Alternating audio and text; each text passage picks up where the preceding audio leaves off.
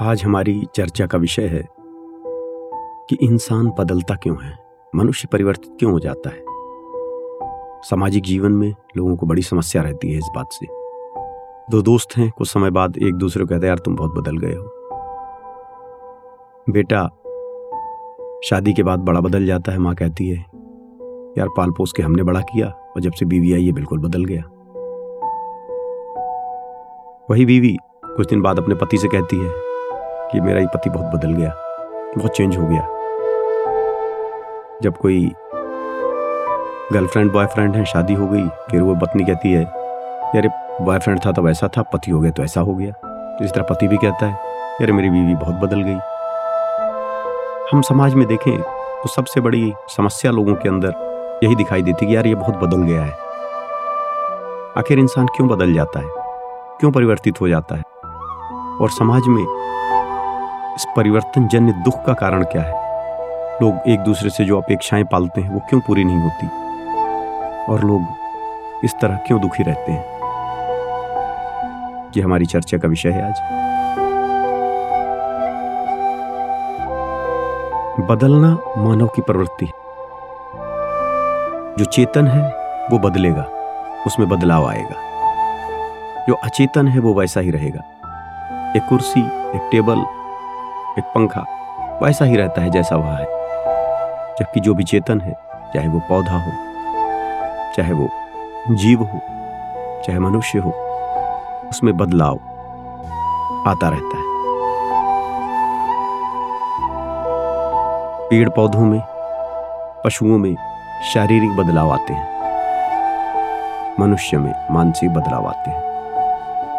क्योंकि मनुष्य एक मानसिक एक आध्यात्मिक प्राणी है। कुत्ता उस संदर्भ में नहीं बदलता, जिस संदर्भ में मनुष्य बदलता है। अगर कुत्ता आपकी प्रति वफादार है, आपकी स्मेल जानता है, आपके साथ रहता है तो हमेशा उसी तरह आपके प्रति वफादार रहेगा। उसके अंदर परिवर्तन नहीं आएगा। और मनुष्य के अंदर आ जाएगा। ऐसा क्यों होता है? क्योंकि मनुष्य निरंतर नई संभावनाओं को देखता है। मनुष्य कॉन्सेप्ट्स बना सकता है, तर्क कर सकता है। उसका व्यक्तित्व निरंतर विकसित होता रहता है। वह अपने अंदर नई नई संभावनाओं को तलाश करता रहता है। इसी कारण वह मनुष्य है। एक पाश्चात्य दार्शनिक सार्थ कहता है कि मनुष्य वह नहीं है जो वह है। मनुष्य वह है जो वह नहीं है। इसमें दो चीज़ें हैं। एक तो जो चीज़ जैसी होती है, वैसी ही होती है और वही होती है। उसे हम अचेतन कहते हैं। जैसे कह सकते हैं कि फर्नीचर जो है वही है। बस हम उसको जान सकते हैं, समझ सकते हैं, ये बस इतना ही है। इस फर्नीचर का हम ये उपयोग कर सकते हैं, इसकी लकड़ी अगर तोड़ें तो हम ये उपयोग कर सकते हैं और ये यह है, इस चीज़ की लकड़ी से बना हुआ है, इतना इसका वज़न है। और इसके अणु परमाणुओं की स्थिति को भी हम पता कर सकते हैं। लेकिन मनुष्य के बारे में ऐसा नहीं है। हम किसी मनुष्य को देखकर उसकी संभावनाओं के बारे में कभी भी नहीं बता सकते।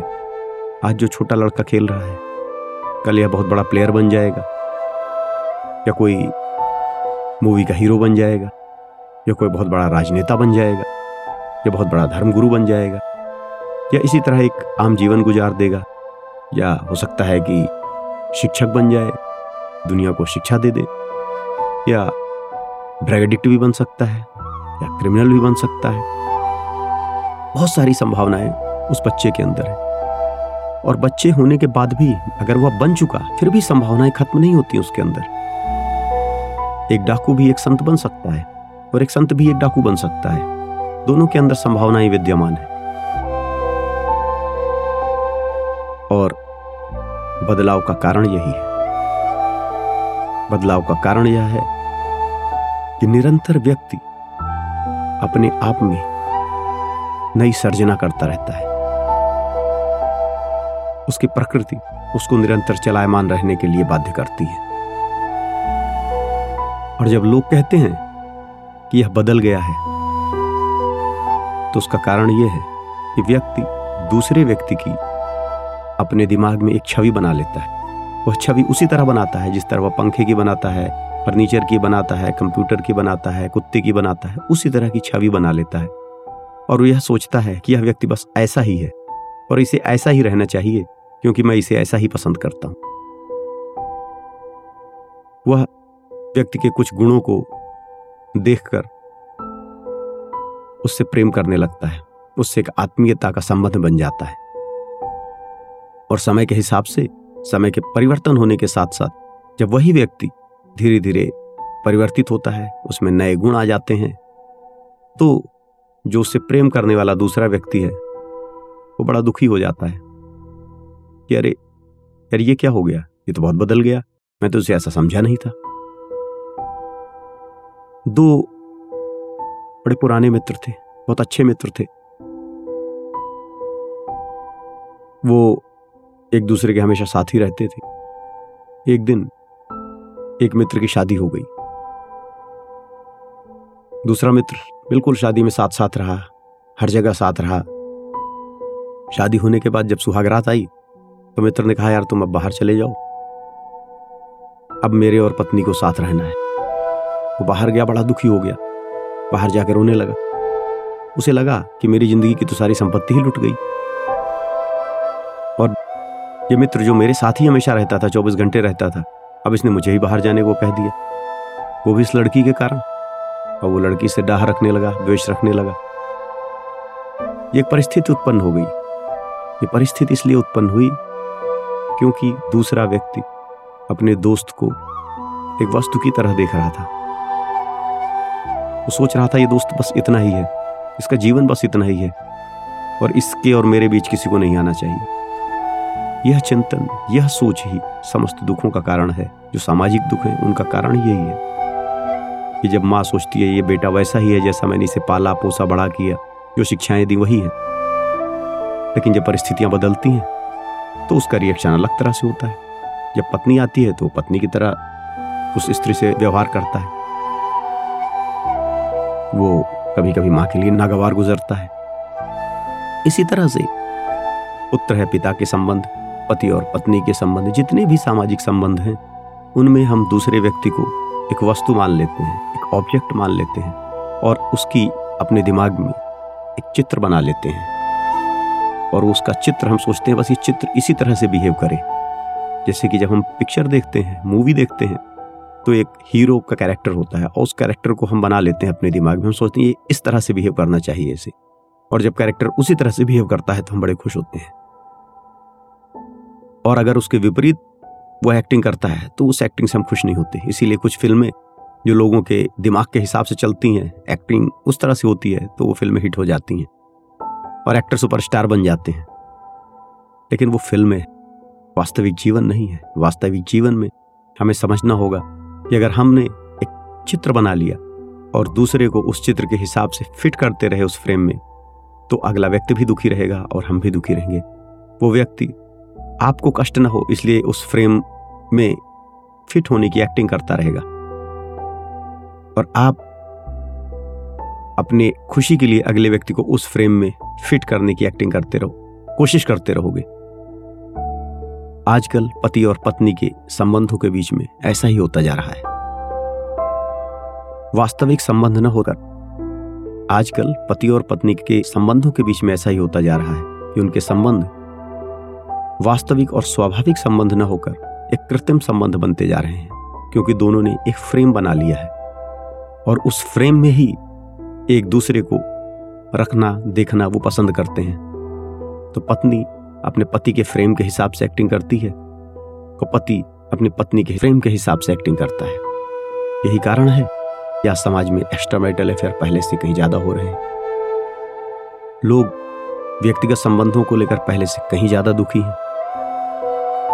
आज अगर कोर्ट में दस केस आते हैं तो उसमें कम से कम पाँच केस दाम्पत्य जीवन से रिलेटेड होते हैं, फैमिली मैटर्स होते हैं।